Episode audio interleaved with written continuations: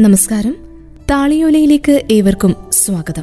താളിയോലയിൽ K R Meera എഴുതിയ ആരാച്ചാർ എന്ന നോവലാണ് തുടരുന്നു.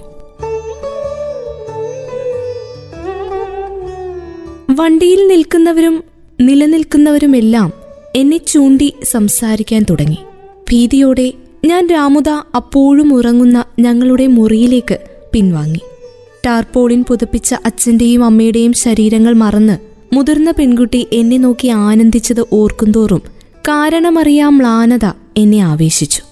അന്നുച്ചയ്ക്ക് സഞ്ജീവ് കുമാർ മിത്രയ്ക്ക് വേണ്ടി അമ്മയൊരുക്കിയ ഭക്ഷണത്തിന് ദോയി വാങ്ങാൻ സലൂണിന് മുന്നിൽ നിന്ന് ഇടത്തേക്ക് തിരിഞ്ഞ് വൈകിട്ട് അന്നദാനം നടത്തുന്ന മൃഗാംഗ ബസുവിന്റെയും ചെരുപ്പ് നന്നാക്കുന്ന ഹരിഹരൻ ദായുടെയും കടകൾക്കപ്പുറമുള്ള പ്രൊസീൻ ധഡിന്റെ കടയിലേക്ക് നടക്കുമ്പോഴും ധാരാളം കണ്ണുകൾ എനിക്ക് നേരെ തിരിഞ്ഞു. ജനിച്ചു വളർന്ന പരിസരത്ത് പോലും ഞാൻ കാണപ്പെടാനുള്ള ഒന്നായി മാറിക്കഴിഞ്ഞു. ആ ചേതുതി വാ വാ. നിന്നെ കാണണമെങ്കിൽ ഇപ്പോൾ ടെലിവിഷൻ വെച്ച് നോക്കണമെന്ന സ്ഥിതിയാണല്ലോ. അവർ നല്ല കാശൊക്കെ തരുന്നുണ്ടല്ലോ അല്ലേ? നന്നായി. നീ വലിയ നിലയിൽ എത്തുമെന്ന് എനിക്ക് പണ്ടേ അറിയാമായിരുന്നു. പിന്നെ എല്ലാം നിന്റെ അമ്മയുടെ പ്രാർത്ഥനയാണ് കേട്ടോ. അതൊരിക്കലും മറക്കരുത്. പാവം സച്ചിൻ മൈതി. അവർക്ക് വലിയൊരു ആശ്വാസമായിരിക്കും അത്. പാവം. എത്ര കാലമായി കിടന്ന് കഷ്ടപ്പെടുന്നു? ആകെയുള്ള ഒരു ആൺതരിയാണെങ്കിൽ വയ്യാതെ കിടക്കുകയും. പ്രൊസീന്ത എന്നെ കണ്ടതും മുറുക്കാൻ കറ പിടിച്ച കറുത്ത പല്ലുകൾ പുറത്തു കാട്ടി വെളുക്കെ ചിരിച്ചുകൊണ്ട് വർത്തമാനം ആരംഭിച്ചു. അതിനിടെ അദ്ദേഹം തന്റെ മുറിഞ്ഞ വലത് കൈയുടെ കുഴയിൽ ബാലൻസ് ചെയ്ത് നിർത്തിയ ബ്രഷ് കൽക്കരിപ്പൊടി ചാലിച്ചതിൽ മുക്കി പഴയ പത്രക്കടലാസിൽ എന്റെ ഒരു രേഖാചിത്രം വരച്ചു. ഒരു വലിയ ചതുരത്തിനുള്ളിൽ ഉരുണ്ട കണ്ണുകൾ ആകാശത്തേക്ക് ഉയർത്തി പ്രാർത്ഥിക്കുന്ന മട്ടിലിരിക്കുന്ന രൂപമായിരുന്നു ചിത്രത്തിന്. അപ്പോൾ തൊട്ടടുത്ത കടയിൽ തബല നന്നാക്കുന്ന സലിം ചാച്ച ഉറക്കെ വിളിച്ചു. സുബർണാദി നിങ്ങളുടെ ഭർത്താവ് അറുത്തു കൊല്ലുന്നതിന് മുൻപ് ഈ കുട്ടിയെ രക്ഷിക്കൂ. അത് കേട്ട് നിനക്ക് എത്ര പാത്രം വേണം ചൂടുതി എന്ന് ചോദിച്ചുകൊണ്ട് അദ്ദേഹത്തിന്റെ ഭാര്യ സുബർണാദി കൂനിക്കൂടി വന്നു. രണ്ടു പാത്രം തൈരിന്റെ പണം വാങ്ങി ബാക്കി ആറു രൂപ നീട്ടിയെങ്കിലും എന്റെ കയ്യിൽ തരാതെ പ്രൊസേന്ത വീണ്ടും വെളുക്കിച്ചിരിച്ചു സച്ചിൻ മൈദിയോട് എന്റെ അന്വേഷണം പറയണം കേട്ടോ. ശ്യാമിലെ ദിയെ എന്താ ഇപ്പോൾ കാണാത്തതെന്ന് ചോദിച്ചെന്നും പറയണം. പറയാം ദാദാ. സുബർണാദി രണ്ടു പാത്രം തൈര് സൂക്ഷ്മതയോടെ എടുത്ത് എനിക്ക് നീട്ടിയ നേരത്ത് ഒരു തബലയിൽ ചെവി ചേർത്ത് ചെറിയ ചുറ്റിക കൊണ്ട് നാദം പരിശോധിച്ച് സലീം ചാച്ച പിന്നെയും ചിരിച്ചു.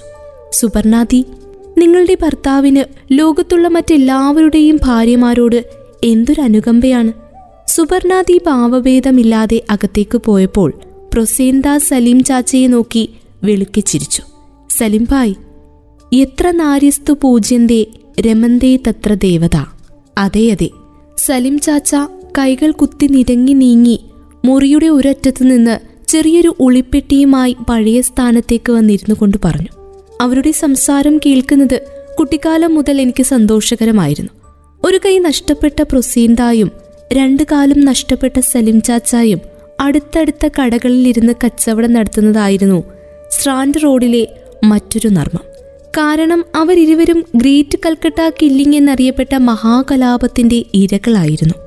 ഞാൻ കാണാൻ തുടങ്ങിയ കാലം മുതൽ പ്രൊസേന്ത തൂവെള്ള തൈര് നിറച്ച മൺകോപ്പകൾ ദുർഗാപൂജയ്ക്ക് പന്തലൊരുക്കുന്നതുപോലെ പല ആകൃതികളിൽ കലാപരമായി നിരത്തിവെച്ച് എണ്ണാൻ കഴിയാത്തത്ര തുളകളുള്ള മുഷിഞ്ഞു കറുത്ത ബനിയൻ കുടവേറിനുമേൽ തെറുത്ത് കയറ്റിവെച്ച് കറുത്ത പല്ലുകൾ വെളിപ്പെടുത്തി പൂച്ചയോടും കാക്കയോടും വരെ ചിരിച്ച് വർത്തമാനം പറയുകയും ചിത്രം വരയ്ക്കുകയും ചെയ്യുന്നു.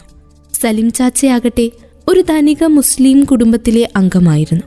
കലാപകാരികൾ അദ്ദേഹത്തിന്റെ കുടുംബത്തിലെ എല്ലാവരെയും കൊന്ന് വീടിന് തീവെച്ചു പ്രൊസീന്തായും സലിം ചാച്ചായും ആശുപത്രിയിൽ വെച്ചാണ് കണ്ടുമുട്ടിയതും സുഹൃത്തുക്കളായതും. സ്വന്തം മുഖത്തിലും ശരീരത്തിലും ഒഴികെ പ്രൊസീന്ത ഒറ്റ കൈകൊണ്ട് തൊടുന്നതിലെല്ലാം അവിശ്വസനീയമായ കലാചാതുര്യമുണ്ടായി. സലിം ചാച്ചാക്കാകട്ടെ സ്റ്റാൻഡ് റോഡിലൂടെ കടന്നു പോകുന്ന മൃതദേഹങ്ങൾ വരെ താളം പിടിക്കും വിധം തബല വായിക്കാൻ സാധിച്ചു.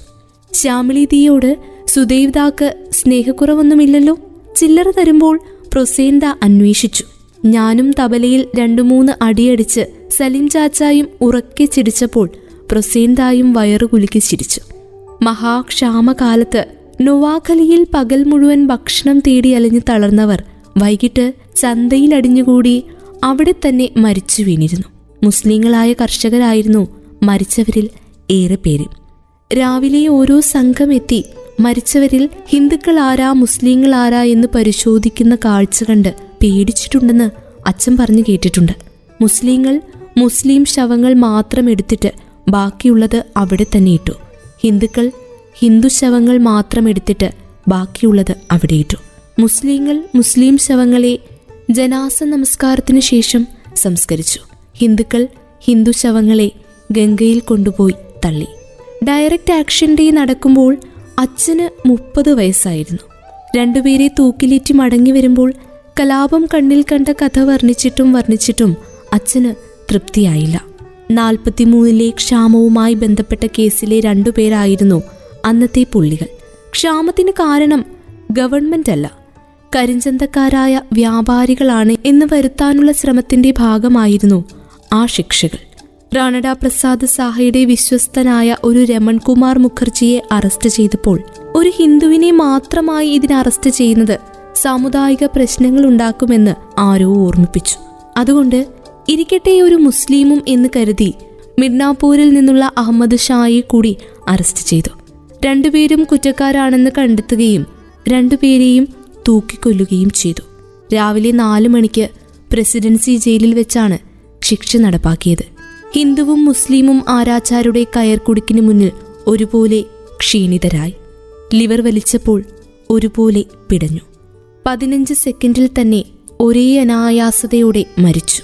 അതിനുശേഷം ഗോപാൽദ എന്നയാളുടെ ചാരായം കിട്ടുന്ന ചായക്കടയിലേക്ക് അച്ഛൻ പരവേശത്തോടെ പാഞ്ഞെത്തിയ നേരത്തായിരുന്നു കലാപത്തിന്റെ തുടക്കം.